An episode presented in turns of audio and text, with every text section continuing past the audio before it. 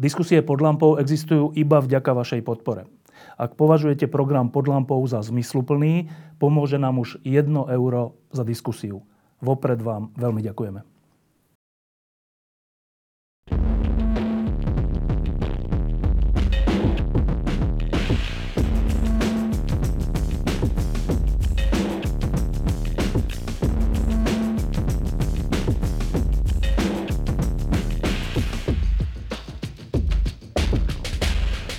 Dobrý večer. Je presne rok od vraždy Jana Kuciaka a Martiny Kušnírovej a my tento večer e, budeme rozprávať presne a práve o tomto roku pravdy. E,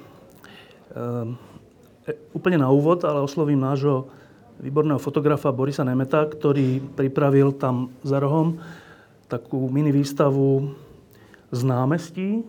Z námestí Um, tak Boris, uveď to. Tak tie fotografie sú vlastne zo všetkých pochodov za slušné Slovensko.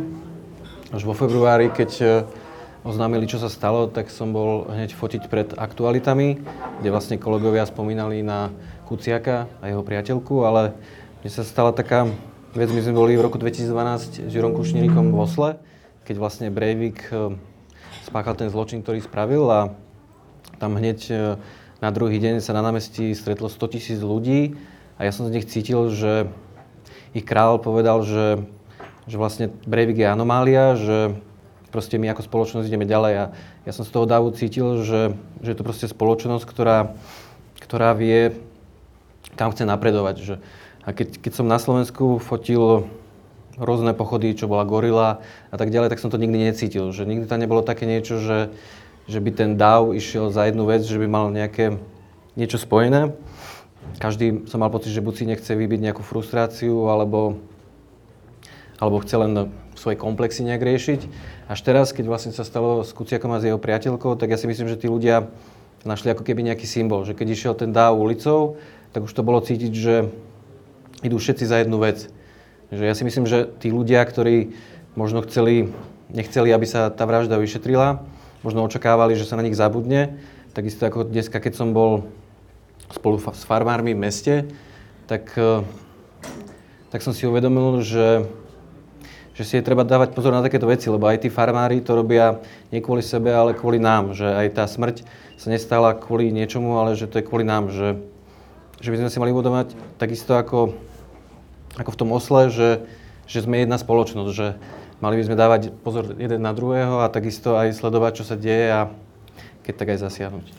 Tak, e, to bol Boris Nemed a jeho fotografie, ktoré sú tu za rohom, budú tu mesiac. Mesiac. Ďakujem pekne a e, teda začneme ten večer jedným krátkým videom. E, neviem, či viete, ale dnes e, vyšla taká správa, že bývalý predseda vlády pred pár rokmi osobne telefonoval s tým pánom, ktorý sa volá Vadala, s Talianom, ktorý je e, vyšetrovaný a stíhaný vo veci e, drogových záležitostí, alebo teda predaja drog. A je v Taliansku. Tá, tá správa vyšla, myslím, dnes v denníku La Republika a slovenské médiá ju všetky prebrali. To nie je jediná talianská vec, ktorá, ktorá spája, spája Slovensko s týmto prípadom.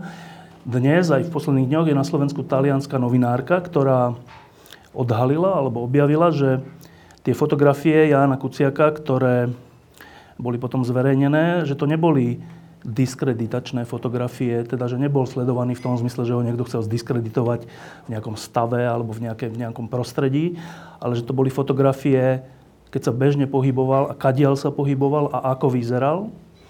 E, tak táto novinárka je dnes na Slovensku. E, Jeňo Korda sa s ňou stretol pred pár hodinami a natočil s ňou krátky rozhovor, ktorý si teraz teda pustíme. Vy ste e, talianská investigatívna novinárka, e, ktorá urobila veľmi zaujímavú reportáž o vražde Janka Kuciaka a Martinky Kušnírovej na Slovensku. Vy ste tá, ktorá zverejnila aj fotografie z jeho e, sledovania. Vrátili ste sa tu už druhýkrát. Čo hovoríte na to, Čo sa na Slovensku stalo a čo sa tu deje stále? Lei, essendo una giornalista investigativa italiana, che è stata qua, che ha fatto un servizio sugli omicidi di Janko e Martinka, uh, è stata qui, ha fatto belli- un bellissimo servizio pubblicando anche delle foto che hanno uh, svelato un po' di segreti. A pochi mesi, a distanza di pochi mesi, che cosa lei dice? Che, quali sono i suoi commenti? Che sta succedendo adesso in Slovacchia?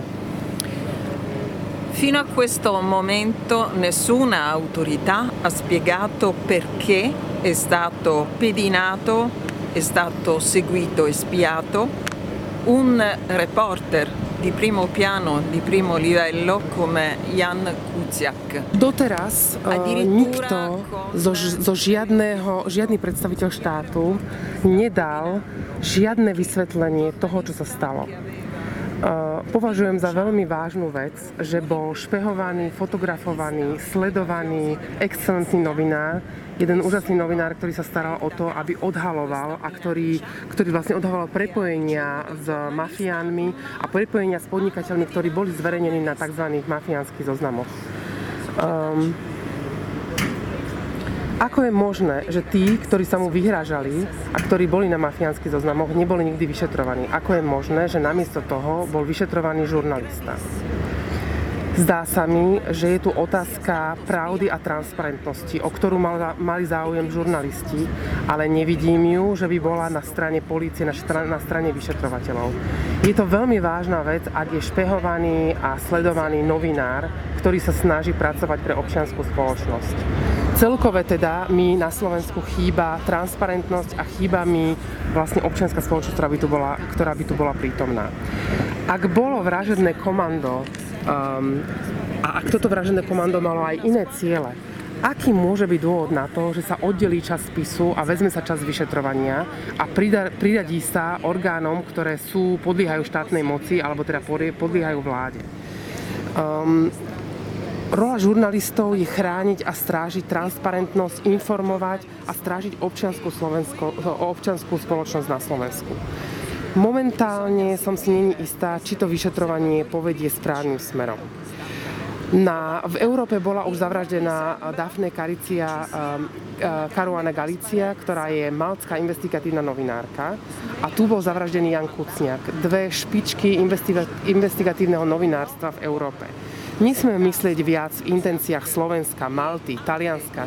My žijeme v Európe, máme tu jeden priestor a jednu občianskú spoločnosť, máme jednu Európsku úniu. Oni boli zavraždení, pretože sa snažili priniesť informácie o tom, ako prebieha v Európe a nielen v Európe pranie špinavých peňazí. Všetci máme právo vedieť pravdu, všetci máme právo poznať skutočných objednávateľov týchto vražd, pretože ja si myslím, že investigatívna žurnalistika v Európe bola odsúdená na smrť. Ide o pranie špinavých peňazí. Nemilme sa, ide stále iba o peniaze. Tieto peniaze sa točia, čistia sa, perú sa a my všetci sme v ohrození, keď sú ohrození novinári. Aj celá občianská spoločnosť. Talianská novinárka pani Mazola, ona je z talianskej verejnoprávnej televízie. E, ako prvého pozvem e, sem na podium e, človeka, ktorý celý ten rok v zásade prežil na námestiach alebo pri organizácii námestí a, a opýtam sa ho, ako ho to zmenilo. Juraj Šeliga. Dobrý večer. Ahoj, Juro. Tak, najprv kratučká poznámka k tomu, čo si práve počul. Čo to v tebe vyvolalo? Že tak mala pravdu tá pani o, ohľadne vyšetrovania, ohľadne toho, že je zvláštne, prečo ten vyšetrovací tím bol rozdelený, prečo časť, časť tej agendy prechádza pod policajnú inšpekciu prečo to musela riešiť ministerka Saková a podobne. Nesúhlasím trochu s tou občianskou spoločnosťou, teda to, čo hovorí, že tu nie je a myslím, že ten RU ukázal, že tu je, ale ten apel na tlak a potrebu stále sledovať to, čo sa deje a to, ako sa vyšetruje, je, s, tým, s tým sa plne stotožňujem. No, ty a viacerí ďalší mladí ľudia ste boli pre, presne pred rokom e, jednak zrození, ale jednak aj pripravení niečo urobiť a aj ste niečo urobili. E, za ten rok ste všeličo zažili, okrem plných námestí a nejakého prebudenia práve tej občianskej spoločnosti. Ste zažili aj to, že ste boli označení za e, za teda ľudí, ktorí sa mali podielať na štátnom prevrate, za ľudí, ktorí sú financovaní zo zahraničia, za ľudí, ktorí, ktorým musia byť preverené ich osobné účty, za ľudí, ktorí tajne chcú cez tieto protesty sa dostať do politiky, lebo to inak nevedia. Karolina bola napadnutá na ulici verbálne. Viacerí ste dostávali všelijaké SMS-ky a všeličo. Čo to s vami, konkrétne s tebou, urobil?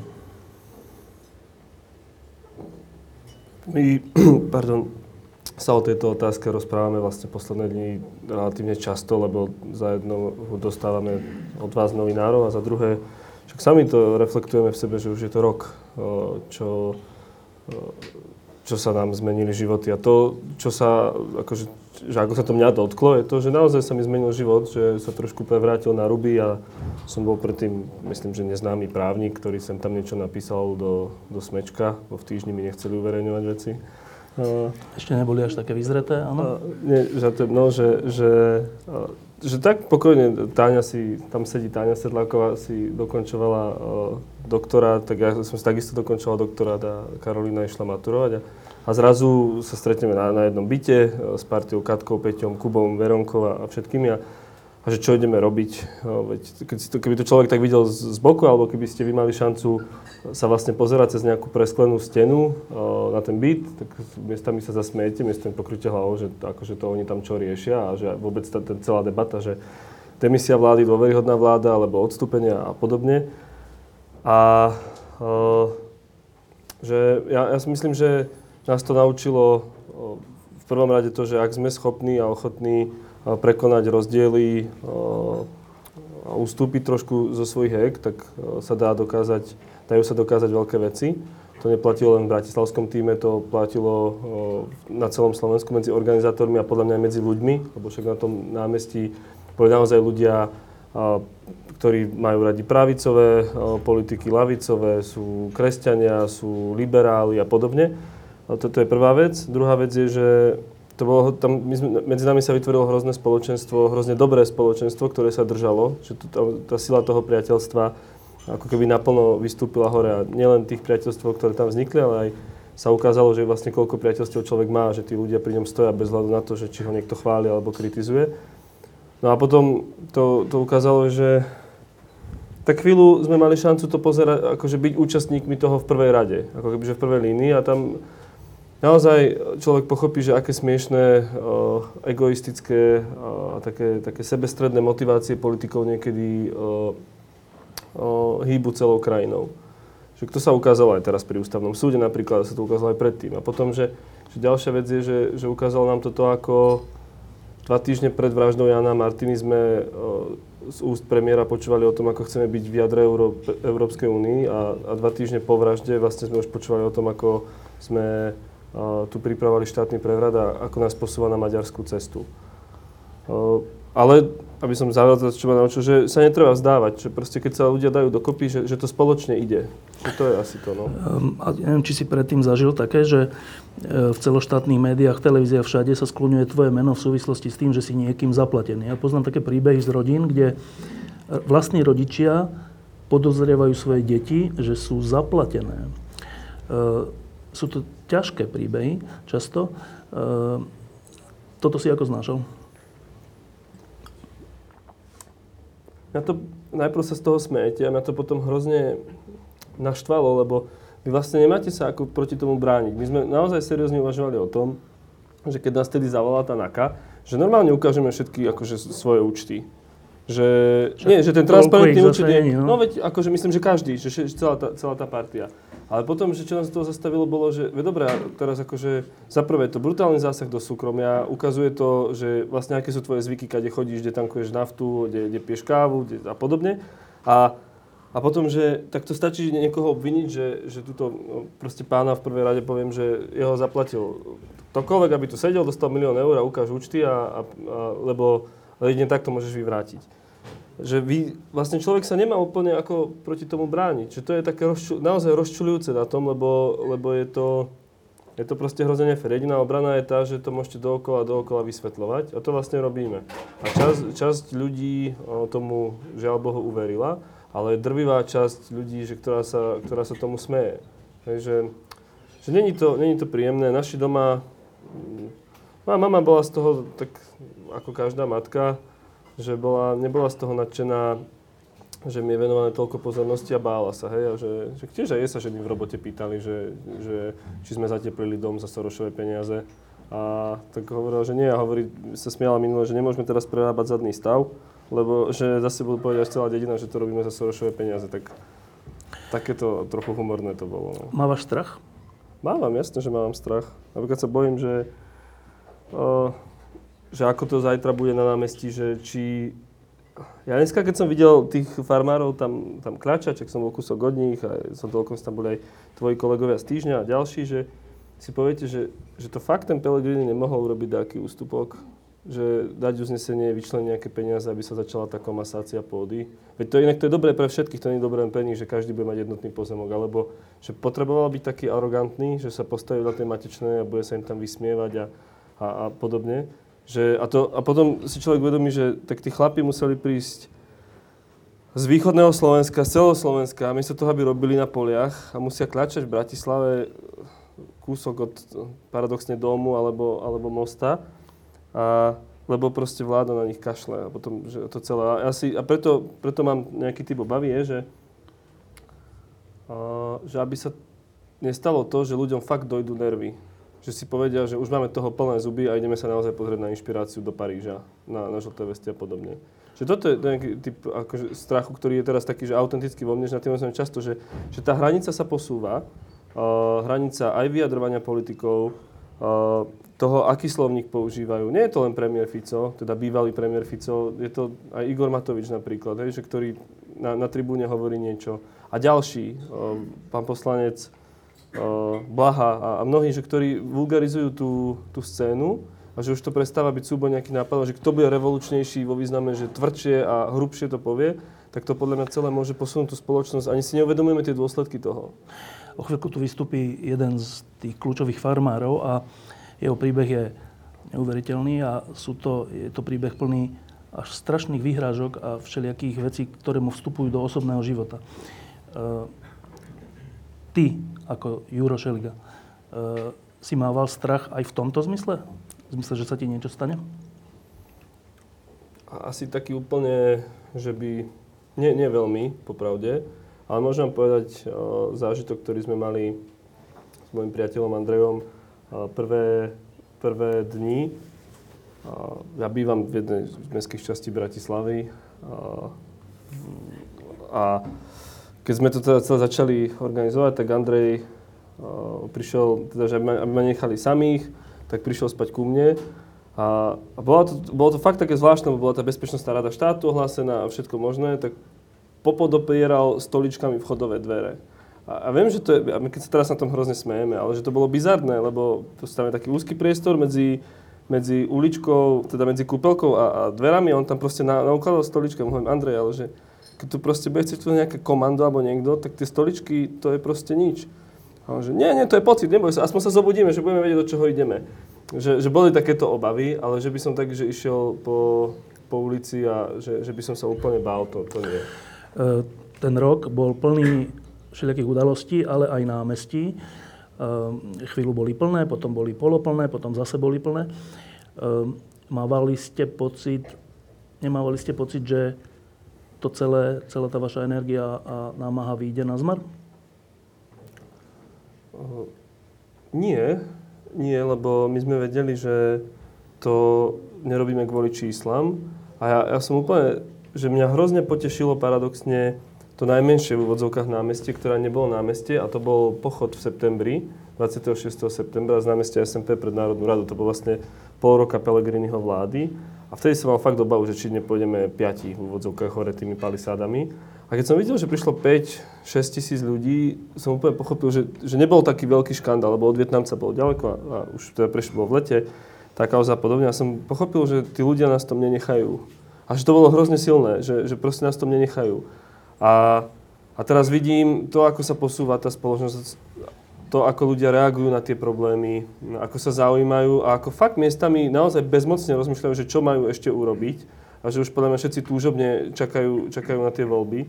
že si myslím, že, že na to námestie budú stále chodiť ľudia, keď budú vidieť, že je normálne kultúrne, že, že, má, že tie požiadavky to celé majú zmysel, že sú dobre artikulované a, a že sa niečo postupne mení.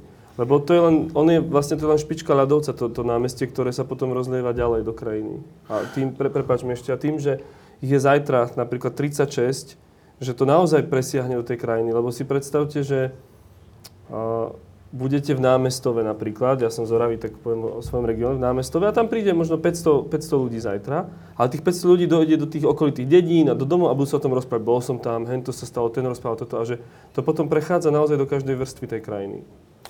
Uh, jeden z hostí, posledný host, ktorý tu bude, uh, hovorieva v poslednom čase často, že to, čo tu prebiehalo a prebieha, je pokus o rozklad ústavného zriadenia.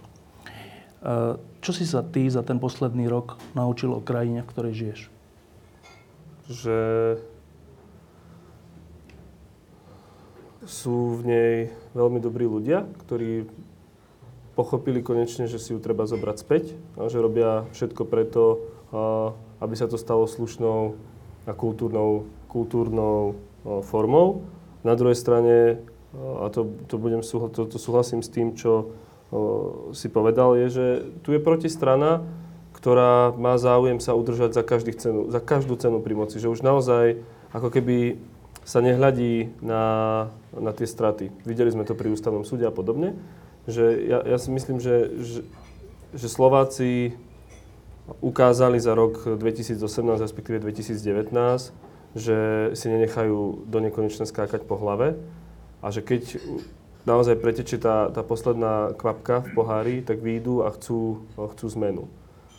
A, a tá krajina je podľa mňa plná nádeje. Akokoľvek to niekomu znie taký, že príliš optimisticky alebo klišoidne, že je. Že ono to ide, ide to postupne a len, len treba vydržať. Čakajú nás e, troje dôležité voľby. Jedny sú za chvíľu, voľby prezidenta, potom budú európske voľby a potom budú parlamentné voľby. E, posledná otázka. Ako to podľa teba dopadne? Ja verím, že v prezidentských voľbách si budeme v druhom kole úplne spokojne môcť vybrať kandidáta alebo kandidátku, ktorý reprezentuje demokratické hodnoty, je jasne orientovaný na Európsku úniu, rešpektuje právny štát a všetky zásady a, všetky zásady a princípy, ktoré demokracia má. To sú prezidentské.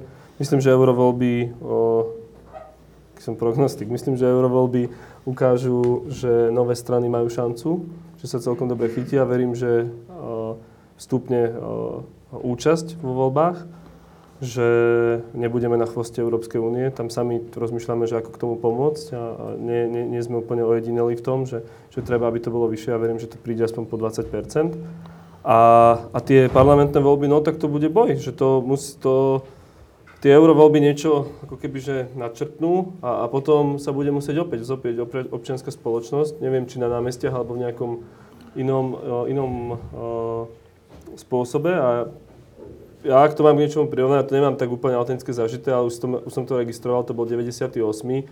Si trošku pamätám ten, to, ako to u nás doma žilo uh, bojom proti mečiarizmu a podobne, že to bude niečo podobné. No a chcem byť veľký optimista, že 2020 máme pravicovú vládu, alebo za stredovú vládu, kde nebudú tieto strany, respektíve určite nie ten typ politikov, ako tam sú dnes a, budeme, krajina dostane víziu, konkrétne riešenia, naštartujú sa reformy a, a pôjdeme dopredu. Optimistické. Ale naozaj tomu verím. Tak, to bol Jura Šeliga. Ďakujem, že si prišiel a ďakujem, ďakujem aj vám všetkým za ten rok. Ďakujem. Teraz O chvíľočku sem príde jeden z kľúčových farmárov, ale ešte predtým vám pustíme kratučké, kratučký rozhovor zase Jeňa Kordu s tou talianskou novinárkou, ktorá o spore farmárov s mafiami a s vládou vie svoje. Stojíme uprostred e, miesta, kde sú samé e, polnohospodárske stroje. E, títo polnohospodári protestujú proti vyčínaniu mafie, mimochodom aj tej z Talianska. Je tu aj preto, Certo, certo, è mio dovere interessarmi di questo C'è un'analogia tra la mafia dei pascoli nel Parco dei Nebrodi in Sicilia e quello che le mafie Samozrejme, že sa musím zaujímať. Je to moja povinnosť informovať o týchto veciach. Vidím tu analógiu. Analógiu so Sicíliou. Máme tam Parco dei Nebrodi, čo je oblasť, kde operovala tzv. mafia pašienkov, lúk a pasienkov. Takisto oni, títo mafiáni, sa pokúšali dostať sa k eurofondom. Robili to tak, že sa pokúšali získať pôdu malých rolníkov, aj napríklad v Kalabrii to tak bolo, a pokúšali sa vlastne zabrániť im, aby sa oni dostali k finančným prostriedkom. Na tieto finančné prostriedky, na tieto eurofondy majú právo malí rolníci. Oni sú tí, ktorí sú určenými um, do, dodáva, um, tými, ktorí majú dostávať, ktorí sú poberateľmi. Táto mafia pasienkov skutočne tu operovala aj v Kalabrii, ale mnohým z nich sme v Taliansku dosiahli spravodlivosť tak, že sme vlastne im dokázali zobrať tieto majetky, čiže vrátenie majetkov skutočným majiteľom a zároveň zabrániť tomu, aby oni bránili poberaniu týchto, týchto eurofondov. Je treba povedať, že tu sú um, malí farmári, ktorí sú zastrašovaní na poliach sú tu ľudia, ktorí sa nevedia dostať k peniazom. Aj oni potrebujú pravdu a spravodlivosť. Lebo sú napádaní, zastrašovaní. Je správne, aby aj oni, rovnako ako Jan a Martina, sú na tej istej strane. Aj oni sú ľudia, ktorí boli zastrašovaní, zavraždení, sledovaní a e, nedokážu sa dostať k spravodlivosti. Štát tu nám musí zasiahnuť a musí e, sa postarať o to, aby boli záujmy spravodlivých chránené. Pozrite sa sem, tu nám máme fotografiu farmára, ktorý bol zavraždený. Máme fotografiu farmára, ktorý bol podrezaný na svojom vlastnom poli. Bol to človek, ktorý robil len svoju farmárčinu. Je potrebné, aby ste aj vy, tak ako v Taliansku, mali tu na silnú magistratúru, teda silných vyšetrovateľov. U nás máme zákony a máme silných vyšetrovateľov, ktorí skutočne na konci, možno niekedy to trvá tiež dlho, je to ťažké, dokážu zjednať spravodlivosť. U vás musí to byť aj občianská spoločnosť, ktorá sa postaví na stranu farmárov. A treba povedať, že pokiaľ malým farmárom sa vezme pôda, klany lebo hovoríme stále o tom istom, stále hovoríme o peniazoch, ktoré sú zaujímavé a ktoré, sú, ktoré za týmto obrovské peniaze sa točia. Tie klany, ktoré dokážu zobrať malým farmárom ich pôdu a ich práva, sú tí, ktorí potom rozšíria svoju pôsobnosť na všetko. Celá spoločnosť nebude v poriadku. Nemyslíme si, že ide iba o nich. Tak, to bola znova pani Mazula z talianskej verejnoprávnej televízie a toto je e, Patrik Magdoško, jeden z lídrov farmárskych protestov, ktorý bol dnes priamo na úrade vlády. Tak. Tak, e, dobrý večer, pán Magdoško. Dobrý večer, prajem.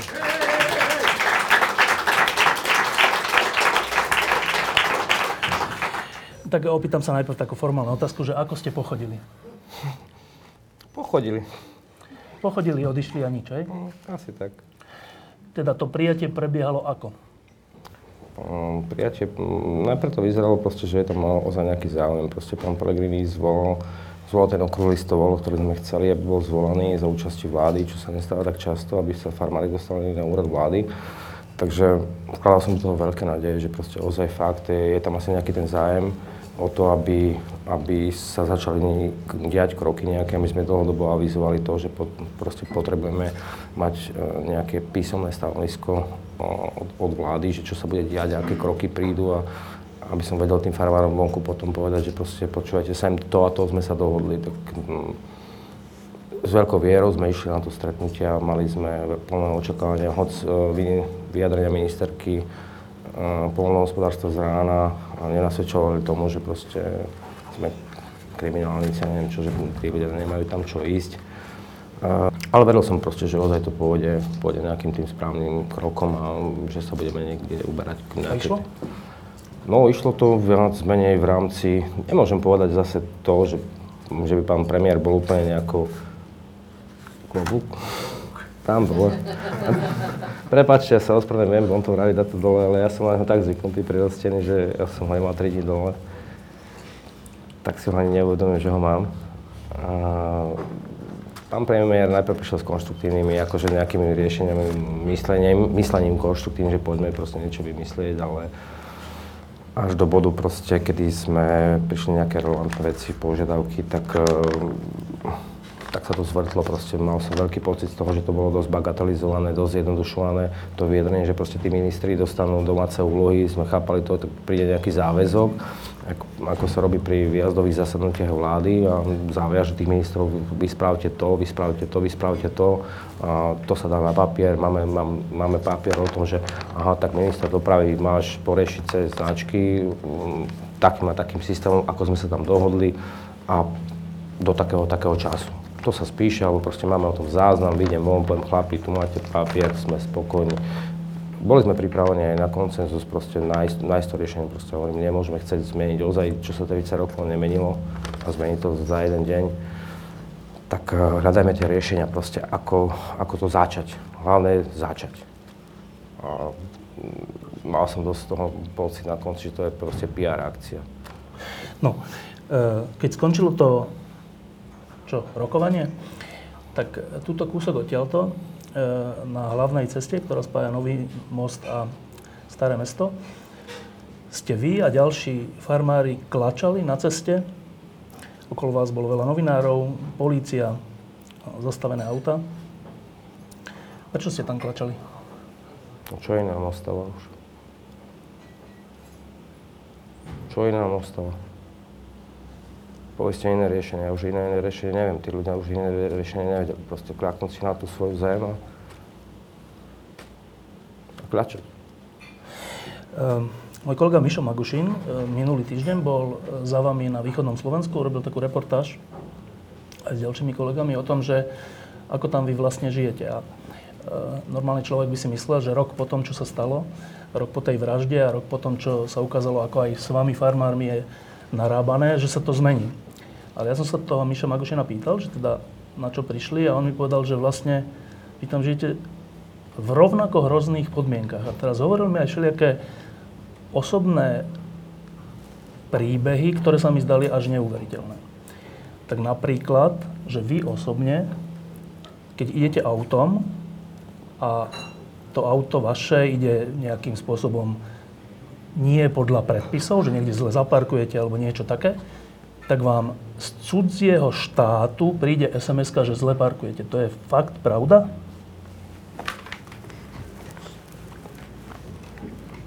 Nebudem vám to potvrdzovať.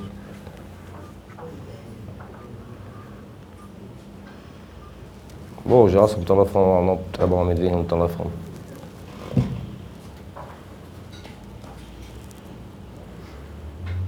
Do 5 minút, keď som zložil telefónne číslo, tak z lotického telefónneho čísla mi prišlo toto. Tak som im odpísal, bodaj by som len takto porušoval zákon. No počkajte, a teda nám to troška vysvetlíte, že čo to znamená? Ako ste to pochopili? Uh, sústavne máte niekoho za sebou, za chrbátom, ktorý vám proste takto uh, vehementne dáva vedieť, že sme za tebou, vieme, čo robíš. Uh, stačí, že zaparkujem na dve čiary, uh, ako prejdem cez dve parkoviska. Pán Magdoško, takto sa neparkuje. No, viete, že niekto za vami v kúse stále je a máte za sebou nejaký tieň. A ja stále aspoň zo slušnosti odpíšem, že ďakujem, preparkujem. A nič uh, mi neostáva. Teda, ja viem, že to je asi blbec nie, ale že obratili ste sa v tejto veci na policiu? Viete čo, ako, um, ja som asi svetový rekordér um, zavesených, obesených mačkách na plote. Na vašom plote? Na mojom plote. Takže um, ja už to, ja už som tak imunný voči tomu, už, už, už, už som stratil možno aj rešpekt voči tomu. Aby som to bral nejako, proste, ja už to berem tak, proste zabite ma. No lebo, počkajte, tak uh, Jan Kuciak, keď ešte žil, tak uh, Pán Kočner sa mu vyhrážal, Jan Kuciak išiel na políciu, polícia nič neurobila a Jan Kuciak bol zavraždený. Teraz vy tu máte dôkaz toho, že, vám niekto, že vás niekto sleduje, že sa vám vyhráža, že sa vám vyhráža dokonca tak, že mačky s odrezanými hlavami, alebo ako? Čo sú vyhrážky, že keď niečo, tak, tak vás zabijeme. Hm? Uh, vy ste už natoľko stratili nádej na to, že by vám niekto pomohol, že sa už ani na policiu neobraciate? Viete čo, obrátil som sa na policiu v máji, keď sme išli na ten prvý protest. To bolo v jednom jedinom prípade, kedy mi prišiel odzadu chlap a proste ma chytil a povedal mi, že skončíš ako a keď neprestaneš s tým, čo robíš. Tak v tomto prípade som sa vtedy, bolo to tesne pred tým prvým protestom, som sa obrátil na políciu. Prvá otázka, koho podozrievate a čo všetko by za tým mohlo byť, tak pri mojej genéze, že čo všetko som ja povystrajal na Zemplíne každému, tak povedal, vieš, viete čo, tak bohužiaľ toľko mafiánskych skupín a oligarchických skupín môže ísť povedať, že si nevieme vybrať, kde začať skôr šetriť. A ja mu to verím, ozaj. Ako chlapi zrobili v tom čase ozaj no, kopec práce, išli na to vyšetrovanie, ale bolo to profi zrobené proste, bolo to jediné parkovisko, kde, kde nebola možná kamera, proste nejaký záznam o tom.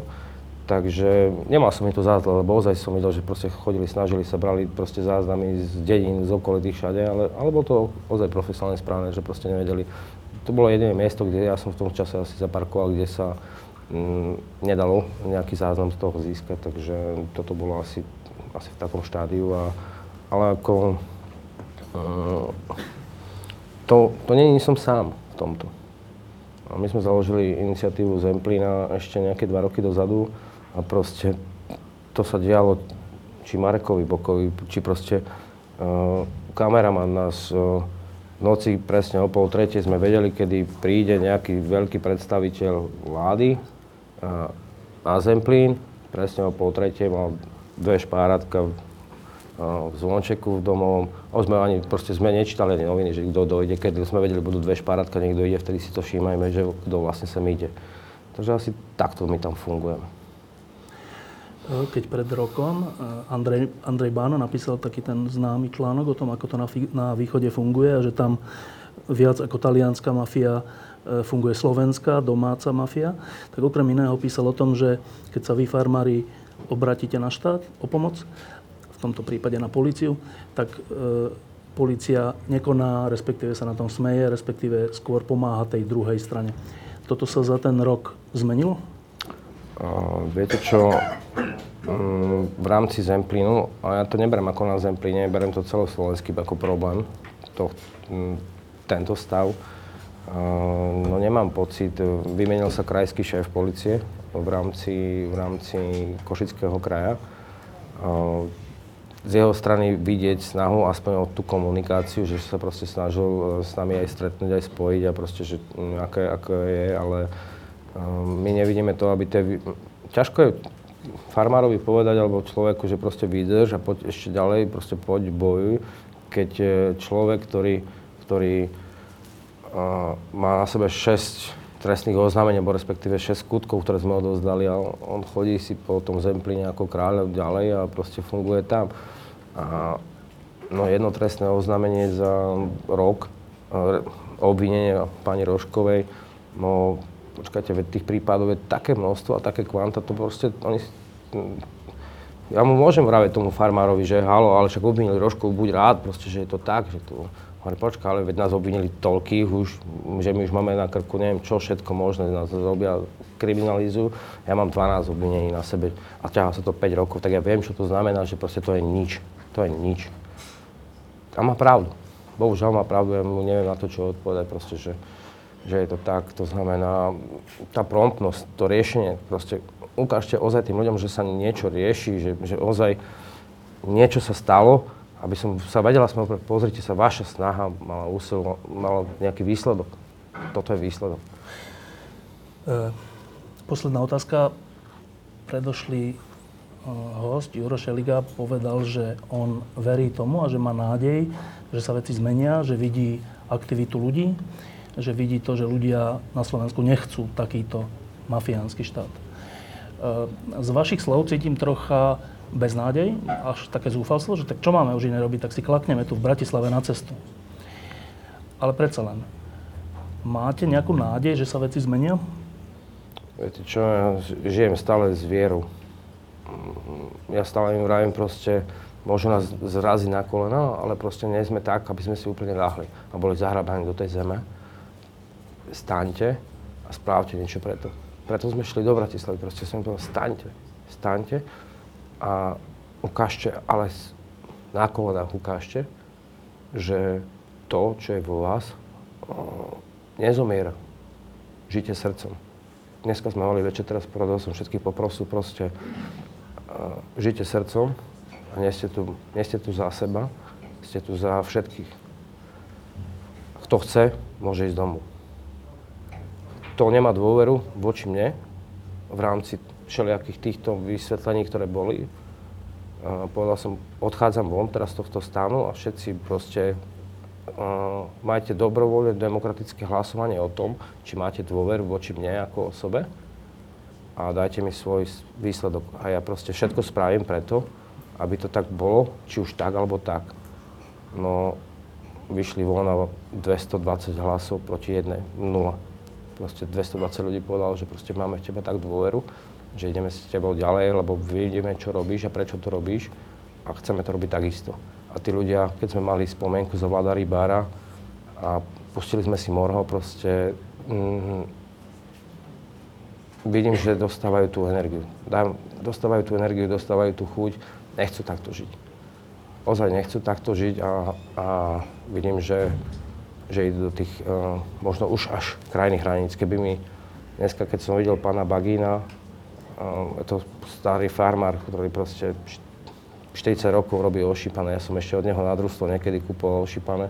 Jak tam sedí starý bagín, jeho dvaja synovia a tí synovia majú na rukách svoje deti. A prišli manželky a dávali im čiapky, aby na tej zemi neprechladli a nepovedala ani tá manželka jeho nič, prečo tu ťaháš naše deti na tú zem. Ona mu donesla čiapku tomu dieťaťu, aby nepremrzlo. Ale bude tu kľačať na tejto zemi. Tri generácie kľačali na zemi. Pani ministerka, halo, tri generácií dokázalo kľačať na zemi. Tak, e, ďakujem za to, čo robíte. E, sme na vašej strane. Toto bol líder našich farmárov Patrik Magdoško. Ďakujem.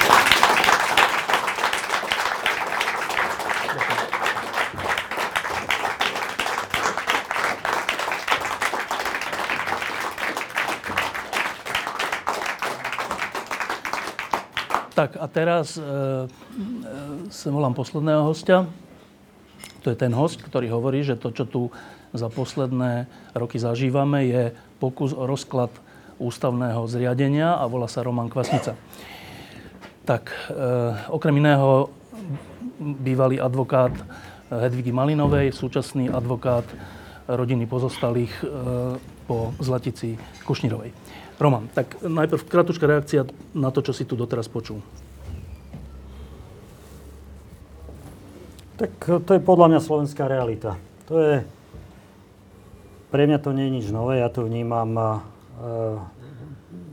možno 10 rokov, ale za posledný rok je to všetko veľmi vypuklé a je to zverejňované, všetka tá špína, ktorá vlastne je súčasťou slovenskej spoločnosti, sa teraz vyplavuje von, aj tie agresívne formy, by som povedal, tej špiny.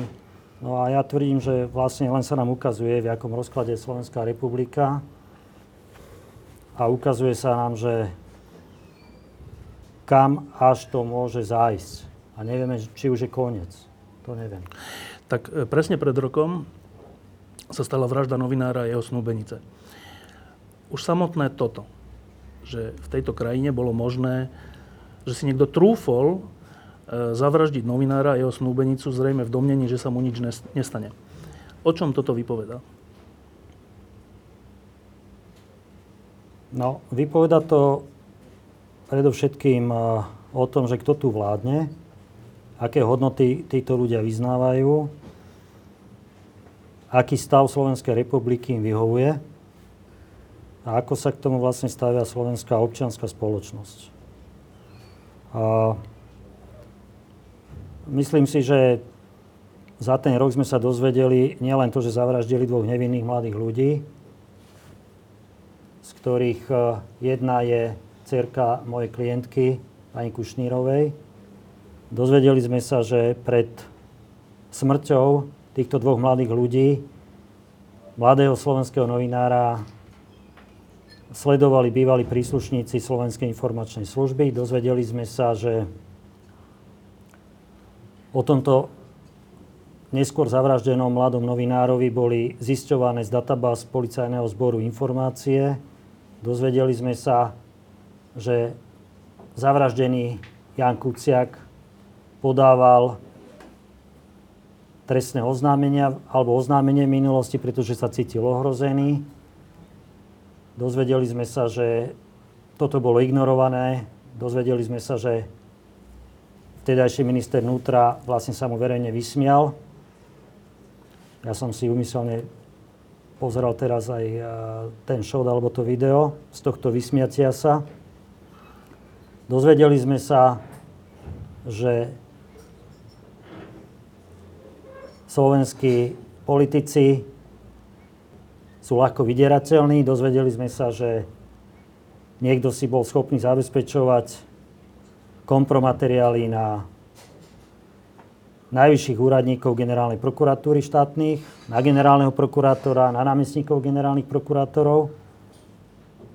No je toho strašne moc. A asi nie je veľký dôvod na optimizmus, keď toto všetko si dáme dokopy a to som tu snad ešte možno 5 vecí, ktoré mám niekde v hlave, ako ne, nespomenú. Ešte k tomu dodám dve krátke, dve, dva krátke, dve krátke vyjadrenia. E, bývalý policajný prezident Gašpar pár, pár dní po vražde povedal, že to vlastne možno súvisí s, drogov, s drogami a s drogovou činnosťou zrejme teda Kuciaka. A terajší policajný prezident Lučanský nedávno, na diskusii, kde si aj ty bol, zasa povedal, že je mu to ľúto, ale Jan Kuciak podcenil situáciu. O čom tieto dva výroky policajných šéfov hovoria?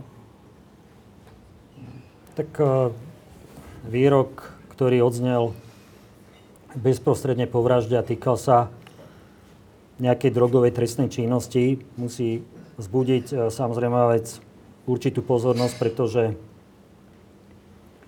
tí, čo si pamätáme na vraždu Roberta Remiáša, tak e, vieme, že aj po jeho vražde hneď asi za dva alebo za tri dní vystúpil vtedy, vtedajší, pardon, policajný viceprezident a tvrdil niečo obdobné po vzťahu ku zavraždenému Robertovi Remiašovi. Táto informácia možno má, možno nemá súvis s tým, že z policajných databáz o zavraždenom Janovi Kuciakovi boli zisťované informácie, ktoré mohli snáď byť akousi prípravou na to, že tá trestná činnosť pravdepodobne mala prebehnúť úplne iným spôsobom, alebo teda ten dej sa mal úplne inak vyvíjať. Z vyšetrovacieho spisu dneska je možné konštatovať, že Jana Kuciaka mali uniesť a potom zavraždiť. Takže ja už som zo pár razy to uviedol, že dneska tá situácia mohla byť taká, že by sme sa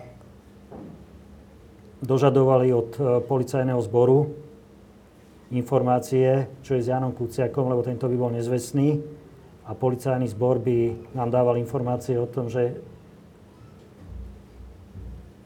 okolo neho sa pohybovala v údzovkách nejaká trestná činnosť. Čiže toto musí byť predmetom vyšetrovania. Ja si myslím, že vyšetrovateľia, ktorí vyšetrujú vraždu dvoch mladých ľudí, pracujú aj s touto alternatívou a treba povedať, že boli to práve oni, boli to príslušníci Policajného zboru Slovenskej republiky, ktorí zistili práve tie skutočnosti, ktoré si spomínal, teda, že niekto ho lustroval. Čo sa týka vyjadrenia súčasného prezidenta policajného zboru pána Lučanského. Bol som pri tom a ja som, poviem pravdu, chcel, sedel si vedľa mňa, som chcel odísť, nemohol som to počúvať. Keď sa vyjadril, že Jan Kuciak, možno nebudem teraz presný doslovne, ale Jan Kuciak mal podceniť niečo, pretože vedel, akú prácu robí. To je strašná správa pre pre nás všetkých, ktorí pracujeme, zarábame na svoje živobytie na území Slovenskej republiky, pretože máme rozmýšľať, či sa niekomu neznepáčime, či nám niekto nesiahne na život alebo na zdravie a máme pracovať s týmto rizikom. Ja to odmietam. To, čo povedal, je absolútny nezmysel a myslím si, že zbudzuje to dôvodnú obavu, ako potom bude vyzerať o chvíľu policajný zbor, pokiaľ jeho vrcholový predstaviteľ týmto spôsobom rozmýšľa a nemá obavu to na verejnosti nahlas povedať. Myslím si, že vražda dvoch mladých ľudí, ktorá sa udiala dneska, môžeme povedať na 99% kvôli tomu, že Jan Kuciak si profesionálne vykonával svoju prácu. Musí byť vyšetrená tak, aby sme sa tu nebali existovať, aby sme sa nebali novinári, právnici, obchodníci a ekonómovia, bankéri, ktokoľvek, aby sme sa tu nebali robiť svoju prácu, pretože potom tu nemôžeme žiť. Pokiaľ máme mať obavu o život a zdravie nás, našich detí a, a vnúčat. Takže to som asi sa vyjadril ku tomu, čo si sa ma pýtal. Ešte jednu vec, kým sa dostaneme k samotnému vyšetrovaniu. Ehm, okrem iného sme sa dozvedeli, že Marian Kočner nielen sa vyhrážal Jánovi Kuciakovi pred vraždou, ale dozvedeli sme sa aj to, že si telefonoval s generálnym prokurátorom takmer z pozície jeho nadriadeného. Ehm, Generálny prokurátor na Slovensku to je funkcia, ktorá je strašne silná, ktorá môže zastavovať vyšetrovania, môže začínať vyšetrovania. Čo znamená, že človek z mafiánskych zoznamov a človek dnes podozrivý z hroznej veci hovorí s generálnym prokurátorom tejto krajiny ako jeho nadriadený? Tak zatiaľ nepoznáme presný obsah rozhovoru, ktorý si pravdepodobne nahrával pán Kočner. Tento rozhovor sa mal uskutočniť medzi pánom Kočnerom a pánom Trnkom. E, pravdepodobne v čase rozhovoru už to bol bývalý generálny prokurátor Slovenskej republiky. Z tohto rozhovoru podľa tých informácií, a teraz budem veľmi úprimne hovoriť, väčšinu viem z médií, podľa tých medializovaných informácií, obsah toho rozhovoru sa mal týkať jednak e, korupčných postupov pri jednotlivých kauzách, ktoré boli vedené na prokuratúre Slovenskej republiky. Ďalej sa mali týkať spôsobu hlasovania, respektíve korupcie, ktorá pravdepodobne bola spojená s hlasovaním o generálnom prokurátorovi, keď sa teda rozhodovalo o pánovi Trnkovi. No a nakoniec mala obsahovať informáciu asi pre pána Kočnera najdôležitejšiu, informáciu o tom, že súčasný generálny prokurátor mal možnosť si vypočuť určitú časť nahrávky, pravdepodobne teda z tej kauzy, ktorá bola vedená na Slovenskej informačnej službe pod názvom Gorila. To, že uh, pán Kočner sa správal ku pánovi bývalému generálnemu prokurátorovi ako akýsi jeho nadriadený. Zatiaľ som to nepočul, takže aj sa mi ťažko hľada ten výraz.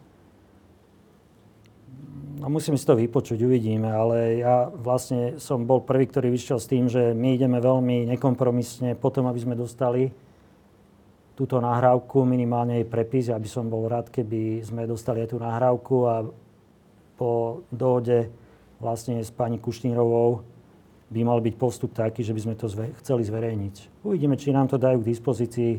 Žiadal som už o to zo pár razy a myslím, že sa tam dostaneme po to, aby to slovenská verejnosť dostala k dispozícii. Poviem prečo. Myslíme si totiž to, že treba sa zaoberať vrahmi, ktorí zavraždili dvoch nevinných mladých ľudí. Treba sa zaoberať tými, ktorí si to objednali a treba sa zaoberať ale aj tými a tým, ktorí vytvorili podmienky, aby nejaké osoby na území Slovenskej republiky boli nad zákonom, aby sa mohli cítiť oprávnenými rozhodovať o živote, teda o byti a nebyti iných občanov Slovenskej republiky. Čiže to sú tri okruhy problémov. A ten tretí okruh problémov podľa môjho názoru má pod sebou aj práve tú spomínanú nahrávku. E, pred pár rokmi, keď sme sa stretli pri nejakej príležitosti, tak si mi povedal, že sa stala neuveriteľná vec, že e, Marian Kočner sa vyjadril, že tebe nechá prejsť gulku hlavou. A ja keď som to počul, keď si mi to hovoril, tak som si hovoril, ten Kočner to je taký kecálek, blázon a tak, takéto primitívne zastrašovanie, však to na teba nefunguje a, a vôbec. Ale keď potom sa on vyhrážal Kuciakovi a Kuciaka potom zavraždili, tak ja som si na ten náš rozhovor spomenul a vlastne som si uvedomil, že ty si tu nemusel byť. A hovorím to preto, že tento človek sa takto vyhrážal viacerým. Nič sa mu nestalo, nielen to, že nič sa mu nestalo, ale Rozprával sa s generálnym prokurátorom tak, ako sa rozprával. A e, všetky jeho kauzy, všetky jeho podozrivé kauzy dostávali vždy tí istí vyšetrovatelia, dvaja, a tí to vždy zastavili. E, a to je, to je podľa mňa, že priamy dôkaz toho, že tento človek, tu bol štát. On bol štát, nie štátne orgány, nie polícia, prokuratúra, vláda, minister vnútra, ale on. Je to známe. Všetky tieto informácie nie sú nové, to je známe, že tí dvaja vyšetrovateľia to takto robili, že on sa takto o tebe vyjadril, že on sa vyjadril o Kuciakovi, je známe, že Kuciak je zavraždený. A my sa tu tvárime, že žijeme v demokratickom štáte a však nech teda sa to vyšetruje všetko. Ehm.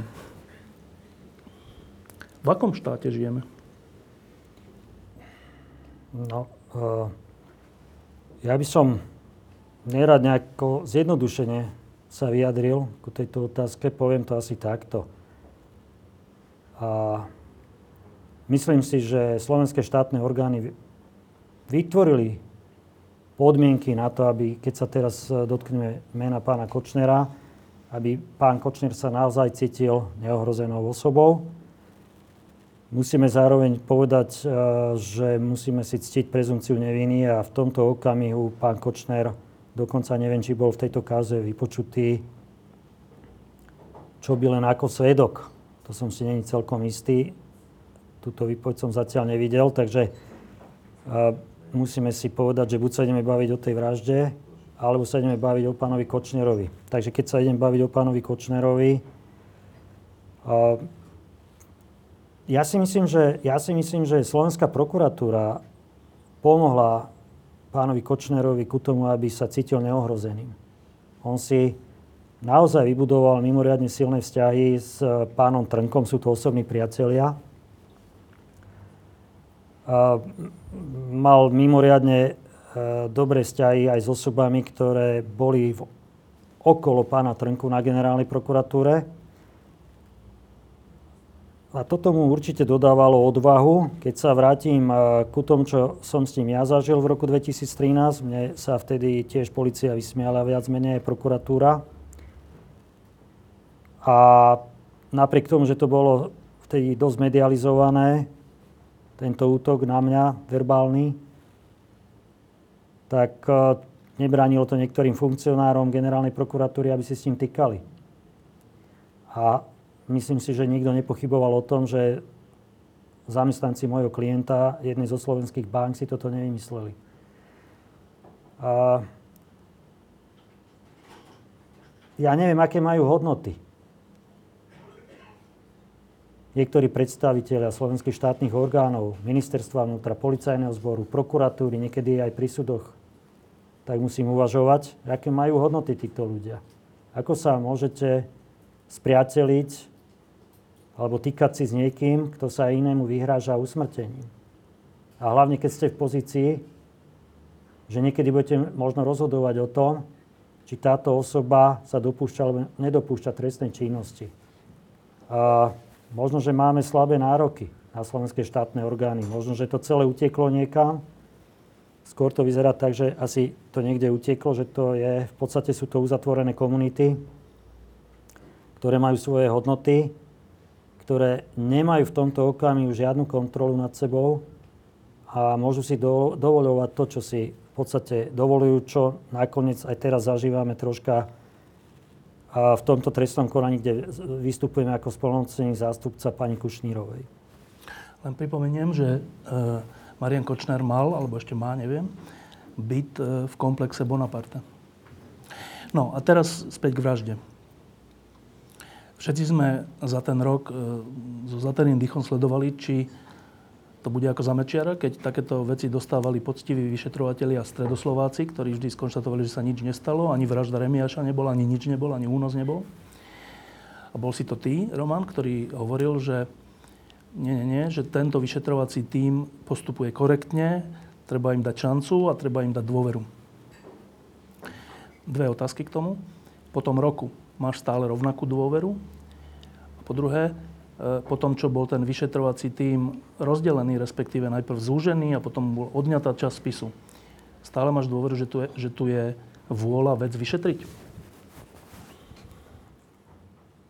No, pozrite sa. Ja pokiaľ som sa vyjadril verejne, že treba dôverovať doktorovi Juhasovi, tak to bola mimoriadne vysoká zodpovednosť, moja voči rodine zavraždených alebo rodinám zavraždených aj voči slovenskej verejnosti. Toto som spravil po dlhších debatách vlastne s ľuďmi okolo pána Juhasa, aj s pánom Juhasom som sa mnohokrát bavil. Takže to nebolo o tom, či veríme alebo neveríme na základe nejakých emócií. Ja som rád, že som sa nemýlil. Slovenská verejnosť sa nikdy nedozvie, čo títo ľudia musia absolvovať. Slovenská verejnosť nikdy nebude vedieť o tom, koľko profesionálnej odvahy, cti a aj osobného nasadenia musia títo ľudia vynakladať, aby sa to vyšetrovanie dostalo do takého štádia, v akom sa dneska nachádza. A prosím, toto konštatovanie, keby ste si zapamätali. Myslím si, že my máme dôveru, keď hovorím teda za rodinu Kušnírov, ale myslím, že aj mamička a otecko Janka Kuciaka to isté si myslia ku doktorovi Juhasovi. Ja mu to aj stále ale hovorím. Toto. A myslím si, že to vyšetrovanie bude ďalej úspešne vedené. A myslím, že páchatelia trestnej činnosti budú postavení pred súd. Teraz by som si dovolil odpovedať na druhú časť otázky, ktorú si mi položil. Možno, že som zostal jeden jediný, ktorý stále hovorí, že to, čo spravila pani ministerka, bol aj nezákonný, ale aj nedôvodný procesný postup. Vidím to v tom, že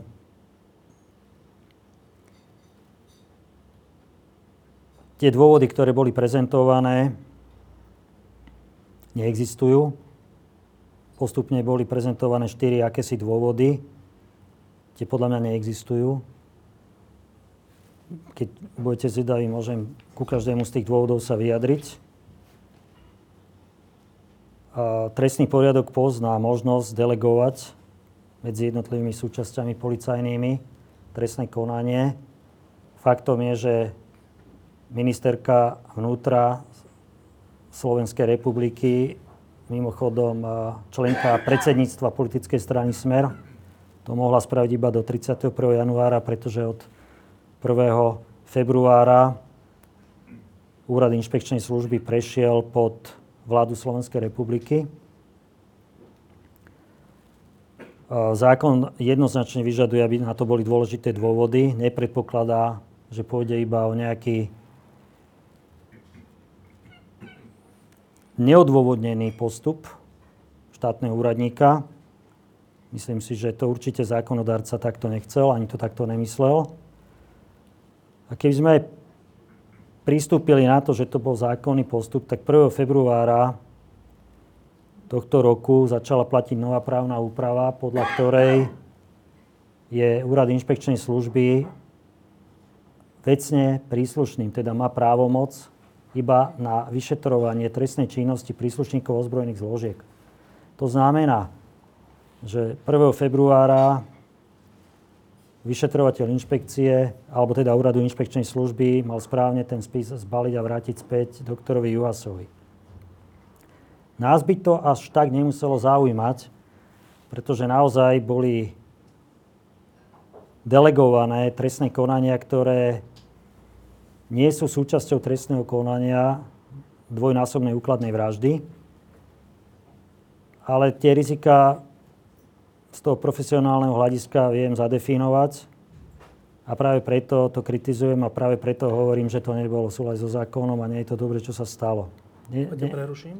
Pardon. E, lebo nás určite teda zaujíma, že keď hovoríš, že tie štyri dôvody, ktoré boli postupne vygenerované, ktoré si protirečili, hovoríš, že to neboli dôvody, tak ich teda pomenuj.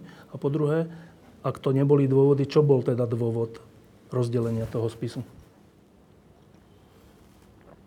Ako prvý dôvod, ja som sa dozvedel z médií, bola tá skutočnosť, že sa týmto má zamedziť únikom z vyšetrovania. Vedenie policajného zboru aj ministerstva vnútra chválilo vyšetrovací tým pod vedením doktora Juhasa, ako kvalifikovane profesionálne postupuje. Neverím preto dôvodom, že tieto isté osoby, ktoré boli vychvalované, sa mali dopúšťať protiprávne činnosti a to, že by nejaké informácie z toho vyšetrovacieho spisu unikali. Takže to nesedí. Práve kvôli tomu, že 5 dní predtým boli vychvalovaní. Potom sme počuli, že treba ich odbremeniť. No ale na konci roka to bolo práve vedenie policajného zboru, ktoré rozhodlo o tom, že vyšetrovací tým sa má zúžiť. Pre mňa je nelogické, že keď sa má niečo zúžiť, Však tak, zbytočne veľa. tak áno, tak uh, za mesiac nemôžem tvrdiť, že ich musím zobrať, lebo nestíhajú. Toto proste nesedí. Ďalší dôvod, to bolo povedané, myslím, že na pôde generálnej prokuratúry, že je tam obava, že je tam obava, že to je väzobná vec a aby snad nedošlo ku prepusteniu tých obvinených z väzby. Ja si myslím, že toto riziko tu neexistuje, pretože to vyšetrovanie je vedené zákonne. Je zrejme, že vyšetrovateľ postupuje sústavne, robí procesné úkony vyšetrovacie. Nikto nemôže povedať, že obvinení sú nezákonne držaní vo väzbe. Tento dôvod neexistuje. To je prosím pekne strašenie. Nakoniec sme počuli informáciu, že tam majú byť podozrivé nejaké osoby z policajného zboru. Tento dôvod podľa môjho názoru tiež neobstojí a to síce preto, že pokiaľ by vyšetrovateľ, ktorý robí tie veci, ktoré boli delegované, zistil, že tam prichádza do úvahy ako nejaký, nazvem to vedľajší páchateľ, že zabezpečoval nejaké informácie z databáz, tak buď ho môže vyšetrovať sám, alebo to môže z dôvodu vhodnosti odstúpiť na úrad inšpekčnej služby, keď by tam bol nejaký policajt podozrivý. A musíme si povedať, že od 1. februára tohto roku nie je možné, aby vyšetrovateľ úradu inšpekčnej služby vyšetroval, prepáčte, iné osoby ako príslušníkov ozbrojených zložiek. A nemyslím si, že tu prichádzajú do úvahy ako podozrivé, teda v budúcnosti možno obvinené osoby, príslušníci ozbrojených zložiek. Nechcem ísť do detailov. Toto tak nie je. Takže pokiaľ nám zákon hovorí, myslím, že v paragrafe 23 v ustanovení sa používa analogicky k paragrafu 101, cez ktoré, cez, ktorý, cez ktoré ustanovenie išla pani ministerka, tak ten paragraf 23 trestného poriadku hovorí, musia byť dôležité dôvody. Dôležité dôvody sú jasné, zrozumiteľné. Treba povedať ešte ďalej to, že nevedel o tom vyšetrovateľ, nevedel o tom dozorujúci prokurátor. Predtým, všetci zverejňovali informácie, že nikdy nevideli spis. Aby ich niekto neobviňoval, že zasahujú do vyšetrovania. Tak potom na základe čo rozhodovali. Neodporúčil to vyšetrovateľ, neodporúčil takýto postup prokurátor. Prokurátor, keby považoval za potrebné takto postupovať, spraviť takúto delegáciu, mal na to svoje zákonné oprávnenie. Nespravil to. A spis nevideli. No tak toto, toto pre mňa, nie, tieto dôvody neexistujú. Tak Čiže tu sa nemôžeme, pardon, tu sa nemôžeme baviť o tom, že kto komu dôveruje. Nemám rád tieto emocionálne prejavy, že však nám verte, pretože a nejaké emocionálne súvislosti sa do toho dávajú. Zákon platia aj dneska, rovnako aj zajtra. Naše emócie sú pominuteľné, alebo ich niekto zbudí proste tie emócie. Pre mňa je rozhodujúci len zákon. Ak toto neboli dôvody, čo bol dôvod toho, že odňali časť spisu? Uh, no. Otázka, otázka znie, že podľa tých zverejnených informácií, a môžem iba z toho vychádzať, malo o tom rozhodnúť vedenie generálnej prokuratúry s pani ministerkou, pričom zákon o, prokura- o prokuratúre pardon, vylučuje, aby generálny prokurátor vstupoval do vecí, kde má právomoc e, prokurátor e, úradu špeciálnej prokuratúry, alebo teda špeciálny prokurátor. To je vylúčené zo zákona, čiže oni ani nemohli generálna prokuratúra do toho vôbec nemohla vstupovať. To je prvý zásadný problém. Druhý zásadný problém, pokiaľ jeden z poškodených je námestník generálneho prokurátora pre trestný úsek, je vylúčené, aby ten akýmkoľvek spôsobom vstupoval do tohto procesného deja, aby akýmkoľvek spôsobom sa vyjadroval, pretože tam je zo zákona zaujatou osobou. Čiže toto je úplne striktný podľa mňa právny stav. Netreba to žiadnym spôsobom brať osobne. Treba jednoznačne vyšetriť tie objednávky a vraždy a štádia, v akých sa jednotlivé tie objednávky nachádzali. Pri každom z pánov e, doktor Lipšic, pán doktor Žilinka, pán doktor Šufliarsky. Ale musí to mať zákonný rámec. Pokiaľ to nebude mať zákonný rámec, tak sa nám táto anomália v postupe, právna anomália v postupe preniesie aj do trestného konania, ktoré robí doktor Juhas. Ja nechcem hovoriť ďalšie detaily, aby som sám nedával nejaké návody obhajcom a podobne. Ty si povedal, po tom, čo sa toto stalo, to rozdelenie spisu, že tam vidíš, myslím, dve veľké rizika. Jedno je, že sa dostanú ľudia, ktorým záleží na tom, aby na nich niečo nevyšlo, že sa dostanú k spisu a teda k veciam, ku ktorým dnes nemali prístup. E, a druhé riziko, že tí istí ľudia sa dostanú k obvineným alebo k podozrivým, napríklad k tomu, ktorý síce bol účastný vraždy, ale spolupracuje s políciou a ty si vyslovil podozrenie, že môže sa stať, že na tohto človeka bude vyvíjaný nátlak, aby odvolal svoju výpoveď. Toto sú dôvody, prečo bol ten spis rozdelený? Ja som pomenoval rizika a nemyslím si, že toto mohol byť skutočný záujem. Prioritne si myslím, že sú tam určité rizikové momenty. Faktom je, že v tom vyšetrovacom spise sa začali objavovať veci na vedenie generálnej prokuratúry. Vieme, že budúci rok je koniec funkčného obdobia súčasného generálneho prokurátora. Bude sa voliť nový generálny prokurátor. Faktom je, že by vo vyšetrovacom spise mali byť zachytené SMS-ky medzi pánom Kočnerom a, a jednou z tých osôb, na ktoré neskôr teda bola údajne daná objednávka na zavraždenie. Toto by mohlo mať všetko nejaké súvislosti. Myslím si, že tí, ktorí rozhodovali, si aj neuvedomili, akým spôsobom destabilizujú vyšetrovanie do budúcna, aj to vyšetrovanie, na ktorom my máme eminentný záujem, pretože páni Šufliarsky, Žilinka a Lipšica musia postarať sami o seba. To sú všetko skúsení právnici Zatiaľ som nevidel, že by mali proti tomuto postupu nejaké výhrady. Ale mne ide o vyšetrovanie vraždy cerky mojej klientky. Ako náhle vidím, že niekto sa tu snaží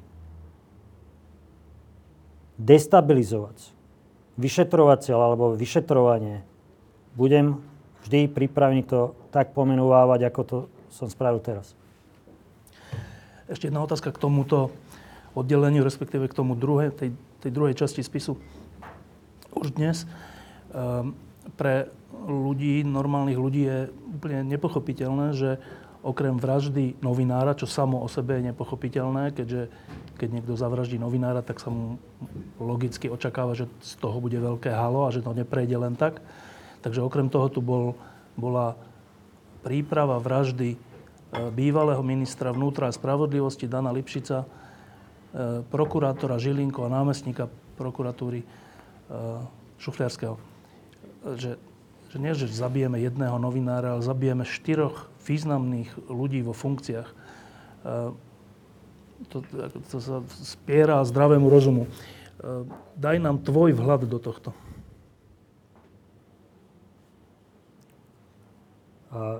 Viete, ja si myslím, že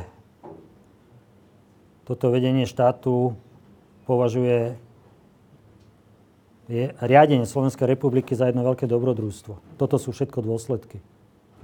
To, čo tu pozorujeme posledných 10 rokov, možno viacej, ja som to zažíval pri Hedvige. V roku 2006, 2007, 2008 a, a vyššie, keď som všetkých musel presviečať, že pozor, títo ľudia sú utrhnutí z reťaze, oni v podstate nerešpektujú zákon, nerešpektujú nič, tak sa nám smiali mnohí občania Slovenska, novinári, politici aj z opozície. Takýto je dneska stav Slovenska. Není to samozrejme obvyklá vec, ja si myslím, že niekto sa zbláznil, ale niekto tu musel vytvoriť podmienky na to, aby sa niekto zbláznil.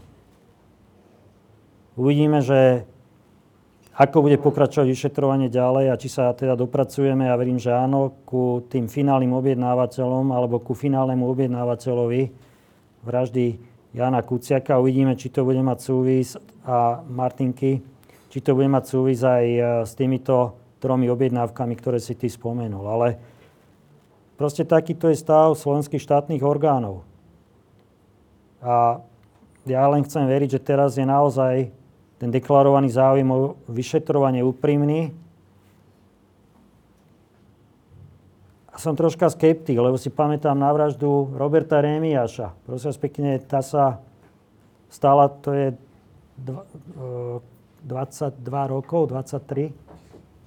Zoberte si, že doteraz nevieme, kto to spravil. A slovenské štátne orgány na začiatku ututlávali, keď poviem takto ľudovo, túto vraždu. A prečo by si to nezopakoval tu niekto? Čo mu hrozí? Veď to je vyskúšané. Slovenská verejnosť vlastne príjme nejaké náhradné vysvetlenia, časom si ich osvojí. Takže možno, že aj to bol dôvod, niekoho tej neskutočnej odvahy, aby pristúpil k takémuto, že najskôr vražda novinára a potom e, predstaviteľov prokuratúry a bývalého ministra vnútra. E, pred pár dňami sme v priamom prenose videli niečo, čo mnohí ľudia nazývajú sabotáž štátu. A to hovorím o voľbe ústavných sudcov, keď sa jedna strana rozhodla, že proste to zablokuje. Eh, jeden z najlepších ústavných právnikov na Slovensku, pán Ivan Trimaj, ešte predtým, pred tou voľbou, hovoril, že to je vylúčené, to je proste povinnosť parlamentu zvoliť ústavných sudcov, to je, taká, to je, to je ich psia povinnosť, to sa nedá, ani by nemali odísť z tej miestnosti, kým opakovaných voľbách niekoho nezvolia, že to je nepredstaviteľné, aby také niečo niekto urobil, že by nezvolil, že by znefunkčnil ústavný súd, jeden z pilierov ústavnosti. Ale my sme v priamom prenose videli, že, že to urobili. No a teraz tým sa vraciam k tvojmu konštatovaniu, asi spred dvoch, troch týždňov, keď sme sa rozprávali, že my sme tu boli a sme svedkami pokusov o rozvrat ústavného zriadenia. E, čo si tým myslel? No, ja, ja tým myslím jednu vec. Na Slovensku v podstate stále buď priamo alebo nepriamo vládne feudal, ktorý devastuje svoje zdravie, svoj rodinný život a devastuje celú slovenskú spoločnosť. Feudal, ktorý nám bere budúcnosť. Našim deťom, našim vnúčatám, ktorý nám robí hambu. To som tým myslel. Ktorý neváha tie devastačné procesy preniesť do parlamentu, na voľbu ústavného súdu, na čokoľvek. Bohužiaľ, nikto nestojí v tomto okamihu podľa mňa oproti. Či si to môže dovoliť. A pokiaľ sa ma pýtaš, prečo som to povedal, no ja keď vidím v tejto vražde dvojnásobné, aké e, informácie vychádzajú von, keď e, sa dozvedám, že pri voľbe generálneho prokurátora mali byť podplácaní poslanci parlamentu slovenského. Keď sa dozvedám, že niekto si robí nahrávky na ústavných činiteľov, keď sa dozvedám, že nejaká prostitútka si tu pripravuje kompromateriály na čelných predstaviteľov prokuratúry, na predstaviteľov možno budúcich e, funkcionárov vlády Slovenskej republiky. Ja si myslím, že to nie je náhoda, s kým proste tá pani komunikovala. Myslím si, že to boli, je taká možno alternatíva, že to boli ľudia, ktorí sa mali stať buď generálnym prokurátorom, alebo iný zase ministrom vnútra. Čo je toto iné? Idete na policiu, Zavraždený ide na policiu, tam mu vlastne povedia predtým, keď sa cíti ohrozený, že sa nič nestalo. Policajný prezident povie, že podcenil pri výkone svojho povolania niečo a všetci sú ticho. Nie je dôvod na veľký optimizmus. Každý hovorí, že ja som veľký pesimista, ale podľa mňa toto je realita. Toto som myslel. S viacerými ľuďmi, keď sa o tomto rozprávame, naposledy s Rastom Káčerom, ktorý tu bol host a potom sme sa túto pri pulte rozprávali o tom, tak e, vždycky nakoniec dojdeme na takú otázku, že či... Lebo e, existencia štátu to nie je len tak. To vyžaduje nejaké, nejakú elementárnu no, dohodu tých ľudí, ktorí v tom štáte žijú, na tom, v akom štáte chcú žiť, ako má vyzerať a čo sa naozaj neprekračuje. Čili čo sa vždy prekračuje v každom štáte, ale nejaké elementárne veci, na tom musí byť dohoda a ochota ich dodržiavať a vynúcovať. A viackrát sa viackrát tá diskusia skončí na otázke, že z toho, čo vidíme, ako sa tu správame od Mečiara až po dnes, že či my vlastne máme na to, aby sme mali Slovenskú republiku ako štát. Máme? No zatiaľ, zatiaľ sa správame tak, že nemáme na to. A ja si myslím, že pokiaľ sa niečo nezmení v, v nás všetkých, tak uh, môžeme strátiť tú, tú krehkú samostatnosť, ktorú zatiaľ máme. Ja neviem pomenovať, že aká to je samostatnosť Slovenskej republiky, pretože Dneska vlastne na Slovensku už sa náhlas rozpráva o tom, že niekto tu chce 70 km od Viedne zriadiť západný Sibír. To je v podstate už e, otvorené konštatovanie a už na to ani nikto nereaguje. Takže zatiaľ sa presvedčáme, že asi, asi na to nemajú. Možno, že problém nastal, keď sa Slovenská republika zakladala. Pretože keď si spomenieme na to, kto to zakladal, tak asi si musím povedať, že inak to aj nemohlo dopadnúť. To si myslím. Uvidíme, ale zase nad... vždy je nejaké riešenie. Ja si myslím, že jedno jediné naše riešenie je to, aby sme boli naďalej súčasťou Európskej únie, predovšetkým Európskej únie, aby sme vysvetľovali, prečo sa Slovákom oplatí byť v Európskej únie, prečo sa Slovákom oplatí byť súčasťou právneho štátu, prečo je právny štát dobrý, prečo je Európska únia pre nich dobrá, nemyslím tým nejaké peniaze, hodnoty, že? A treba komunikovať s ľuďmi. Určite, určite sa v tomto veľmi málo robí. A ľudia sú dezorientovaní. Slováci, ja tvrdím stále, sú slušní, pracovití ľudia, ale sú dezorientovaní, pretože málo sa im vysvetľuje. Je rok od vraždy Jana Kuciaka a Martiny Kušnírovej. A za ten rok sme sa okrem týchto rôznych vecí, o ktorých si aj ty teraz hovoril, dozvedeli aj to, že tu vznikla skupina mladých ľudí za slušné Slovensko, ktorá niečím pohla. Dozvedeli sme sa, že farmári začali držať pokope a, a tiež niečím pohli. Dnes tu klačali na bratislavských uliciach so svojimi deťmi. Dozvedeli sme sa, že novinári napriek zastrašovaniu a napriek tomu, že jeden z nich bol zabitý, zavraždený, sa nezlakli. Píšu ďalej o tých veciach. Kuciakov článok všetky redakcie zverejnili. Uh, ne, ne, nezvýťazil strach, zvýťazila nejaká odvaha a nejaký, nejaká zodpovednosť za tú krajinu. Čiže okrem toho, čo ty hovoríš, je tu aj nejaký protitlak. Rok po vražde. Máš dojem, že ten protiklad je dostatočne silný? To sa uvidí zajtra. A, a treba si uvedomiť, že tu vládne skupina ľudí, ktorá má v rukách kompletnú štátnu moc, policiu, pravdepodobne prokuratúru, spravodajskú službu. Táto skupina, ktorá môže ovládať uvedené štátne orgány, si navodila vyhovujúci stav týchto štátnych orgánov pre seba. Myslím, že niektorí ľudia tu za uplynulé obdobie neskutočne zbohatli. Budú veľmi opatrní, aby sa to len tak zvrátilo a aby mali v úvodzovkách nejaké nepríjemnosti. Čiže to nebude jednoduchý boj. V tomto okamihu si myslím, omlúvam sa, zdá sa mi, že oproti nestojí kvalifikovaná nejaká sila.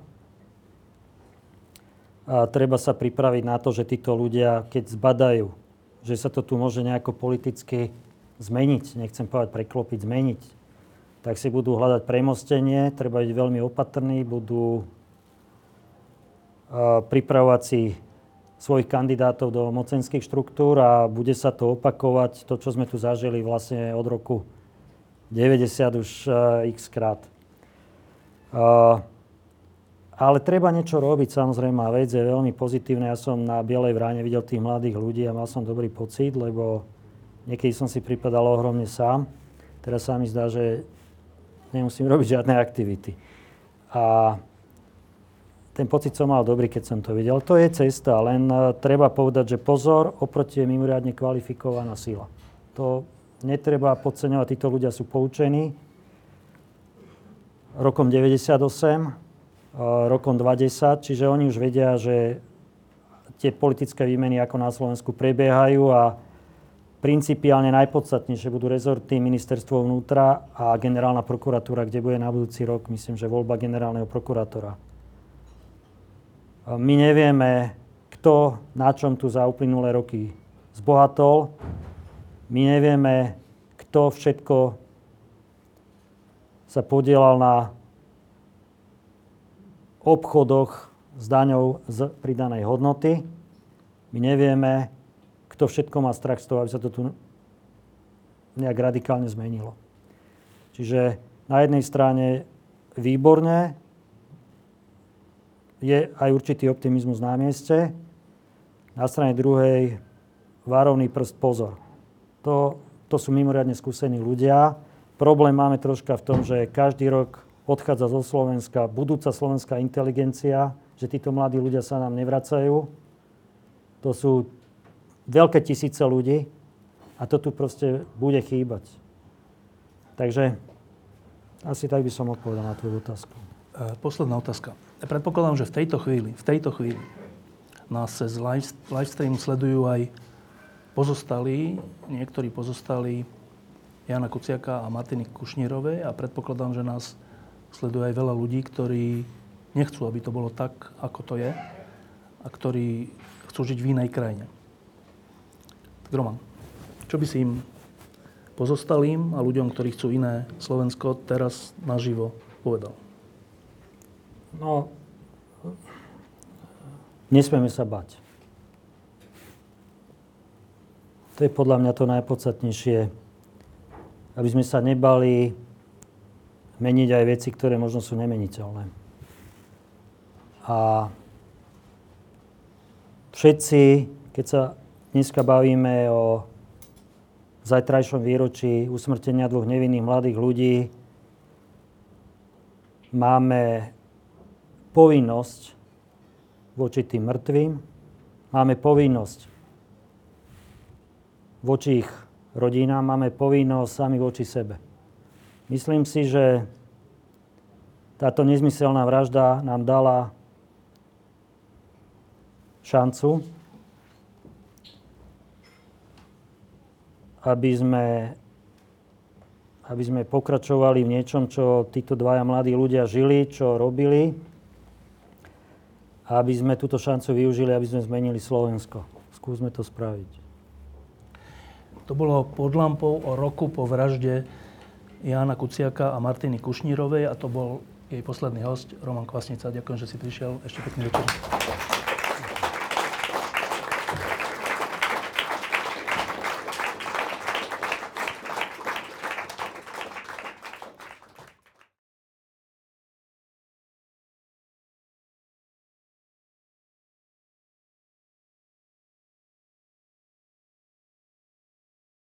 Diskusie pod lampou existujú iba vďaka vašej podpore. Ak považujete program pod lampou za zmysluplný, pomôže nám už 1 euro za diskusiu. Vopred vám veľmi ďakujeme.